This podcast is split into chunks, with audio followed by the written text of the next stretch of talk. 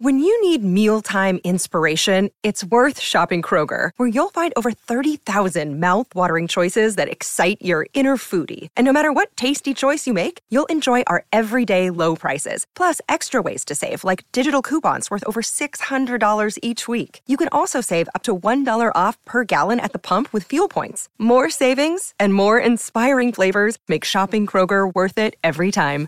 Kroger, fresh for everyone. Fuel restrictions apply.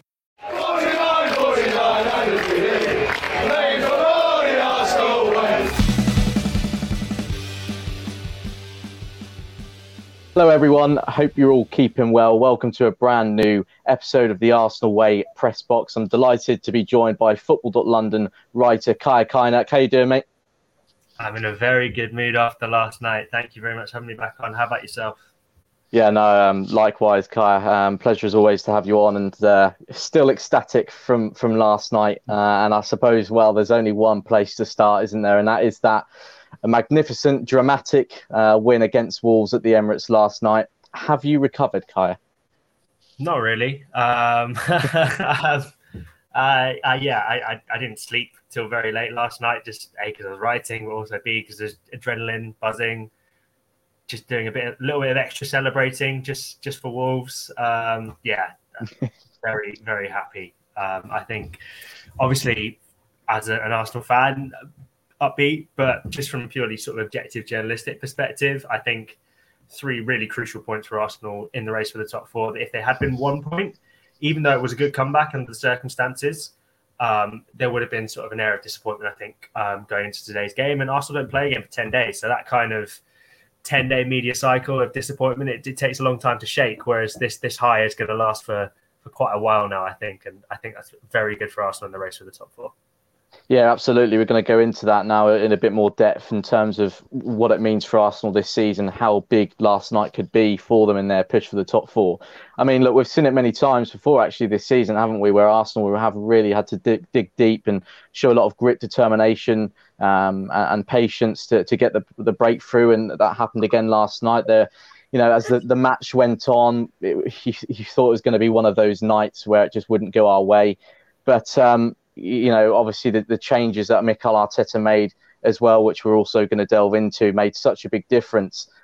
What what does this mean for Arsenal moving forwards now, Kaya? How big do you think last night could be in terms of player confidence and motivation going into the next few weeks in particular? I feel like it was pretty high going into this game, just with the run Arsenal have been on. An impressive win away at Wolves last time, pretty comfortable win over Brentford as well. So um, this is only a positive. It's only more confidence for this Arsenal side. I guess maybe a little bit of a wake up call to some of those defenders who maybe had uh, Gabriel in particular, who made a little bit of a mistake early doors, but that kind of thing happens. It's a young team. It's going to happen. They're going to make mistakes. Um, I think, yeah, definite positives. And, you know, people like Gabriel, people like Lacazette, this entire Arsenal team, they seem very emotionally tied to the way the club's fortunes are going and heading results wise. And if they're positive, then that emotion is definitely going to be a lot more positive. So I think Arsenal will definitely be in a lot more confident mood. And Watford is the next game, and Watford are not in the best of form uh, themselves. So I think Arsenal will be backing themselves to take another three points there. But again, that's 10 days away. So who knows what could have happened by then. Yeah, absolutely. A lot can still happen. There's a long way to go, of course, as well. And you never know in the Premier League, it's so unpredictable. Um, obviously, again, in front of the home crowd last night, we all knew it was a big game against an opposition who, of course, are also fighting for a European spot this season.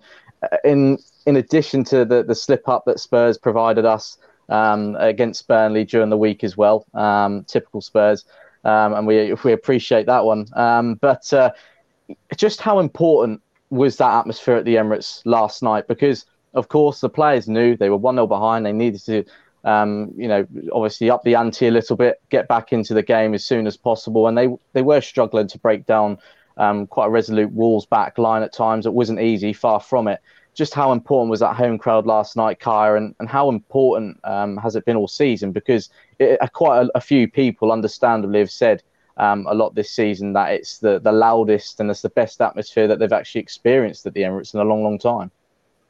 It's probably a mixture of the fact that there was such a long absence from COVID and the fact that this mm. team is actually a team who I think fans can really emotionally connect to. It doesn't seem like there's, I guess, I don't want to use the word mercenaries because I think that's maybe a bit disrespectful, but it seems like a lot of the players are very emotionally invested, like I said before, in the outcomes of this Arsenal side. And it seems like they really care. And I think Arsenal fans, when they see that, can connect to it a lot better. It's also a very young team.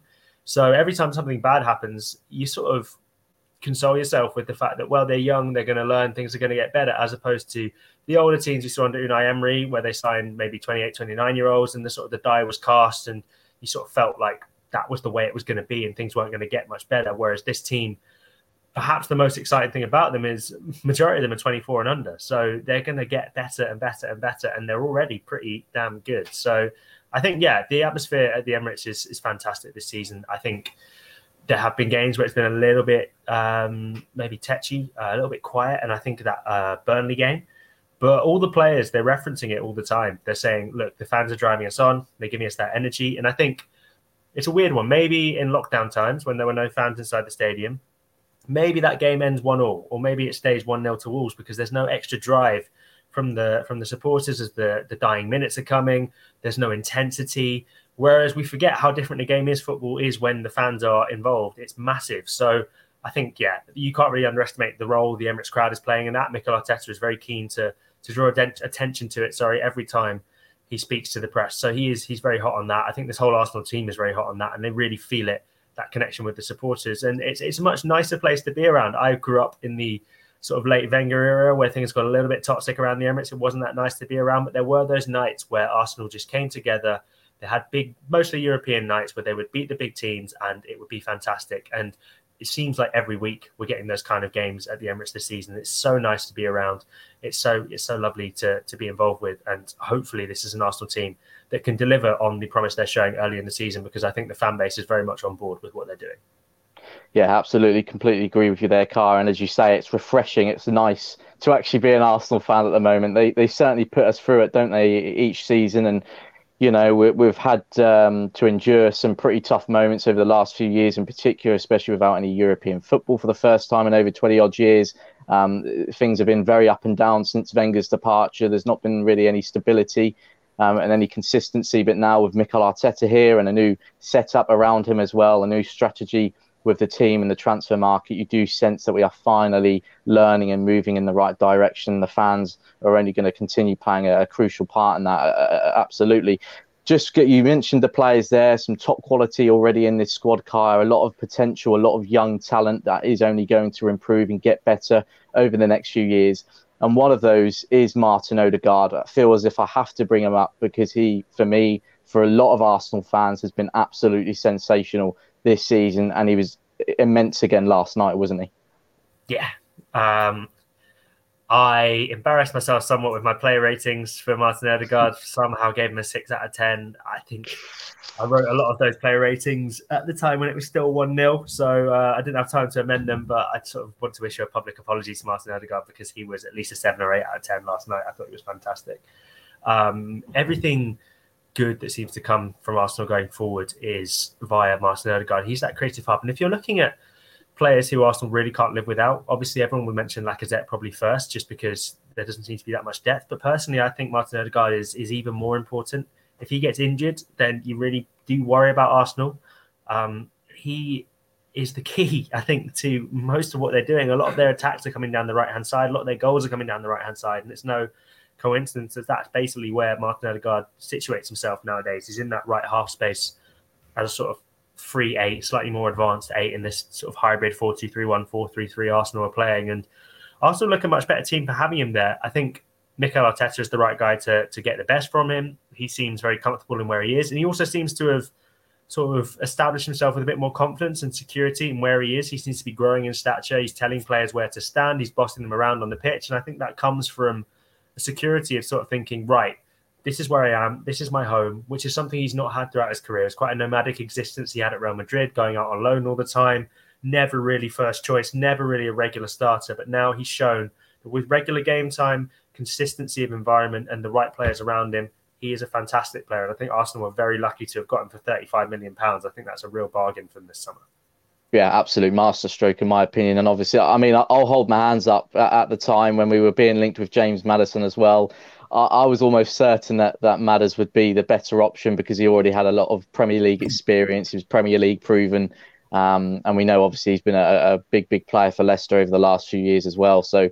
Yeah, I mean, I'll hold my hands up, Kai. So you're not alone with the player ratings there, and um, admit that I, I made a mistake in thinking Maddison would be a better option. I think Odegaard's been, yeah, just incredible this season. We've seen you know, obviously when he came out uh, to Arsenal on loan last season, not a lot of time to adapt and obviously, um, you know, grow to his teammates, his new surroundings, the new style of play. It was always going to be tough, and we were perhaps maybe a little bit too harsh to judge him on that as well. Um, but we saw glimpses of what he was capable of. We saw glimpses of his leadership qualities as well, and we're really seeing that more than ever now. I feel. Um, do you see Martin Odegaard being a future Arsenal captain, Kai? I mean, I saw a few times last night when things weren't going uh, the way for Bukayo Saka, for example. I mean, he's getting a little bit frustrated, but Martin Odegaard always seemed to be there and just say, look, calm down, you know, don't worry about it, it will come. Um, just keep focusing on the game, sort of thing. Um, he's certainly got all the attributes to be a leader for this Arsenal group, hasn't he?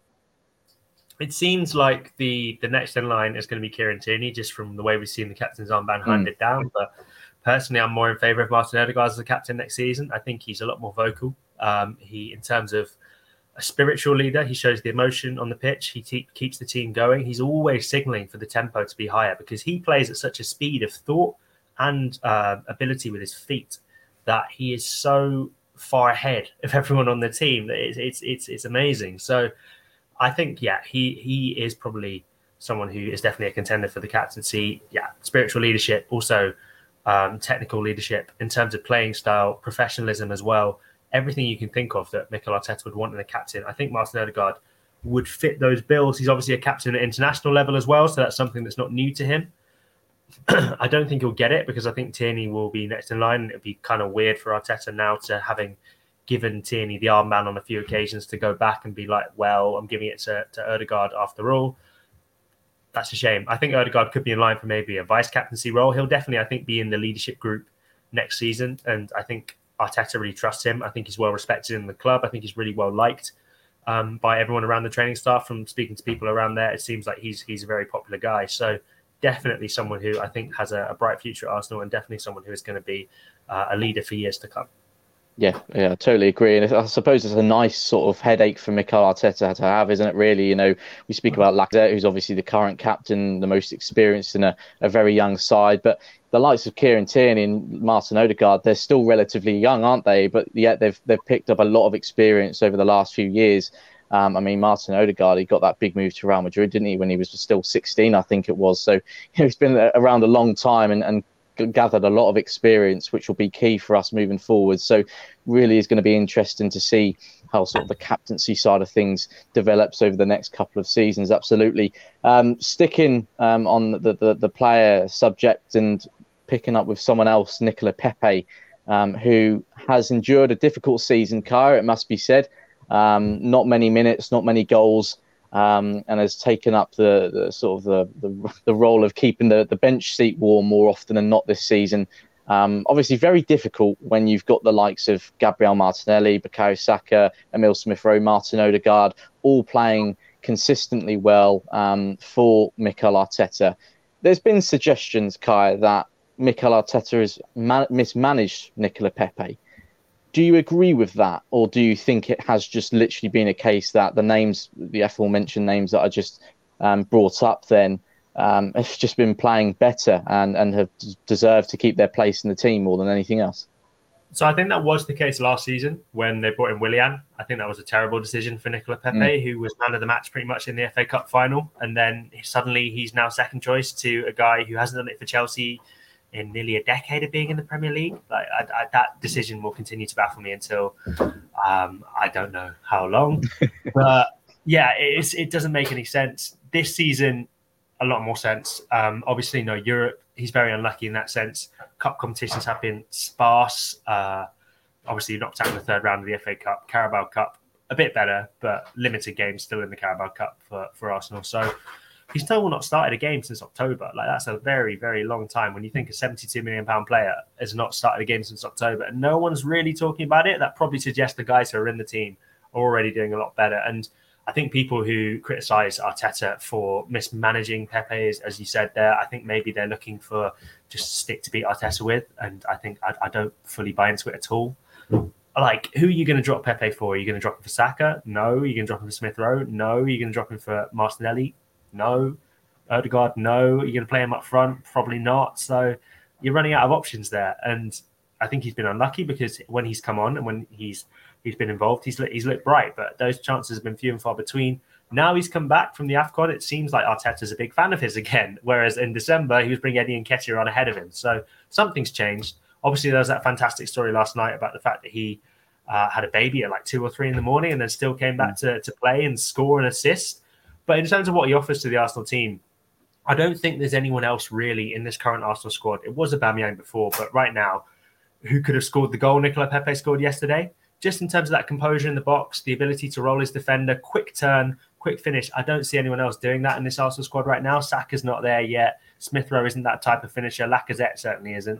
Martinelli perhaps, but he tends to be a more sort of uh, quick thinker than a composed kind of guy in the box, I guess. Although I'm not sure actually I believe that now I said it. But um, yeah, I, I, think Nicolas Pepe definitely has a lot to offer, offer to Arsenal between now and the end of the season. I think as fans and journalists as well, we're all guilty of maybe getting a bit too caught up on what the first 11 is when we forget that in football games, a lot of the time things don't go the way you want.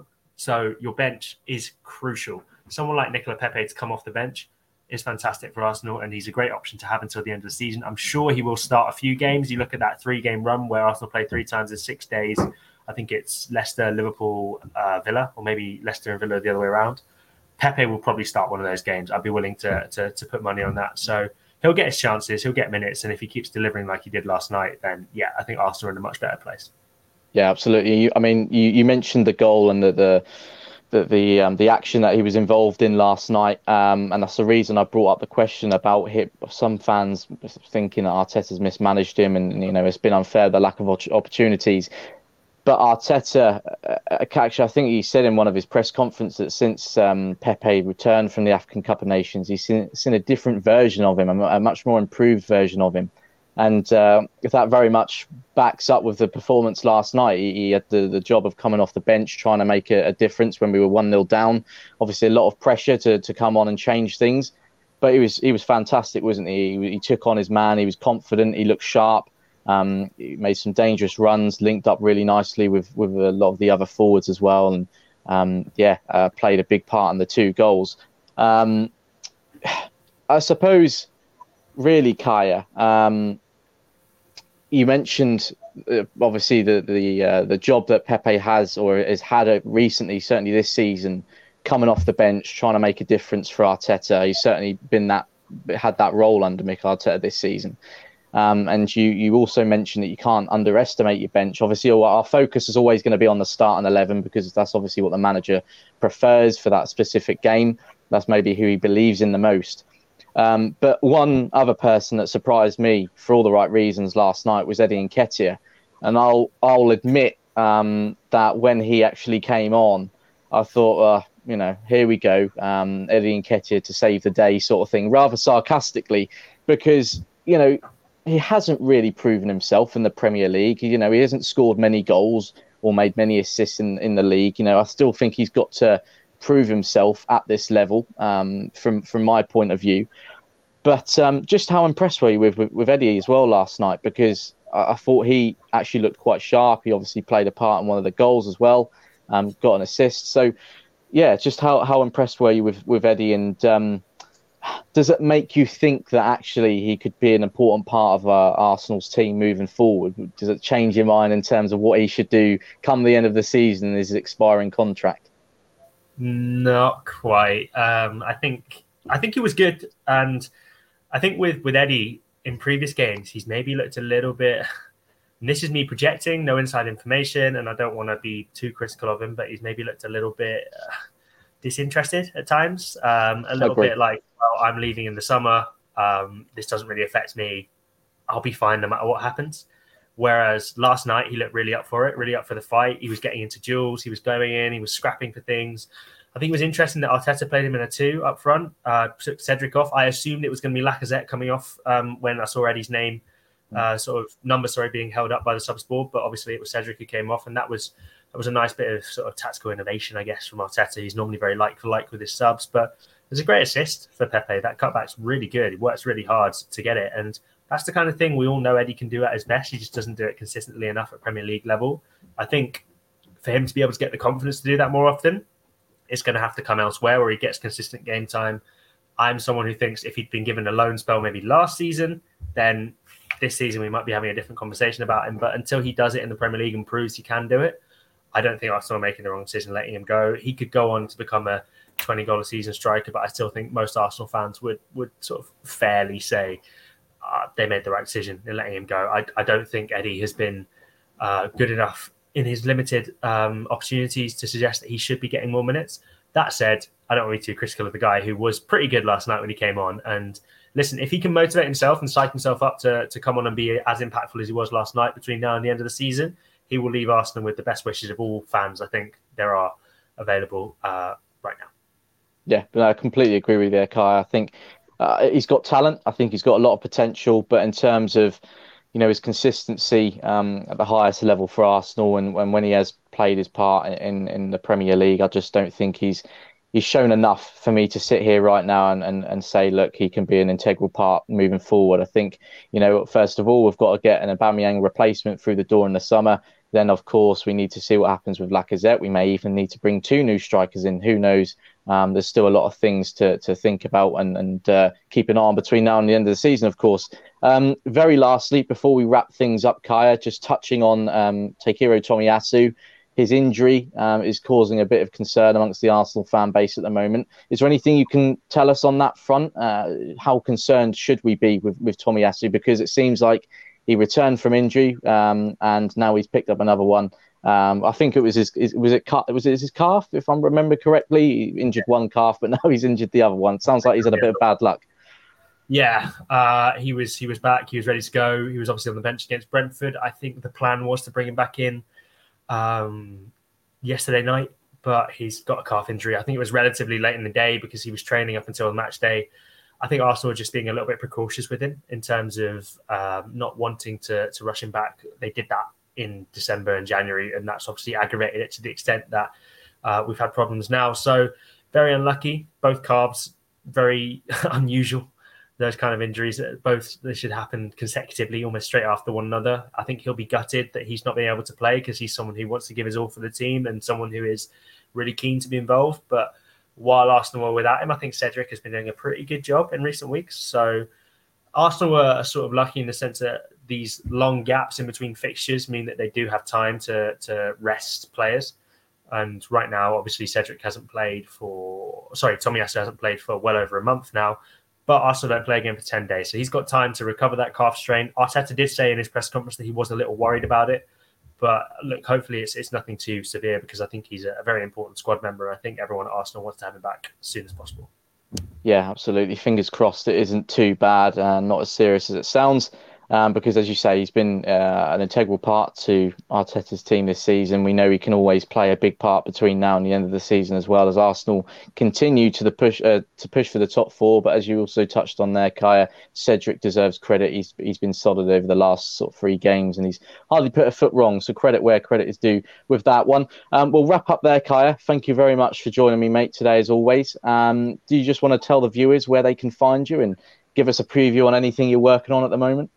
Sure thing. Uh, at Kayakanat97 on Twitter, as you can see with the little handle there. I'm also on Facebook, Kaya Kaynak Journalist. You can find all my articles on the Football.London website. I'm currently working on something about Ben White, uh, what he did to wind up Conor Coady last night, which was very fun. Uh, also, a little bit on Nicolas Pepe, potentially his future after his cameo, whether it will be affected in the transfer market. Also, have a big decision to make in the summer. Obviously, he will have two years left in his contract. And then finally, Jack Wilshere makes his Arsenal, uh, not his Arsenal debut, his AGF debut tonight in Denmark. So I will be keeping an eye on that, bringing you an update on how he gets on in his first game over there. Wishing him the very best tonight. Yeah, absolutely. Um, can only echo that. Best of luck to Jack as he, he makes his debut for his new club. Uh, be keeping a close eye on that. Um, sounds good, Kaya. We'll uh, look forward to um, to reading some of his stuff that's uh, coming out soon. But um, once again, thank you very much, mate, for joining me today. Um, up the Gunners, great result last night. We're all on top of the world right now, aren't we? Long may it continue. Thank you to everyone for tuning in to this press box episode. And as always, keep following us down the Arsenal way.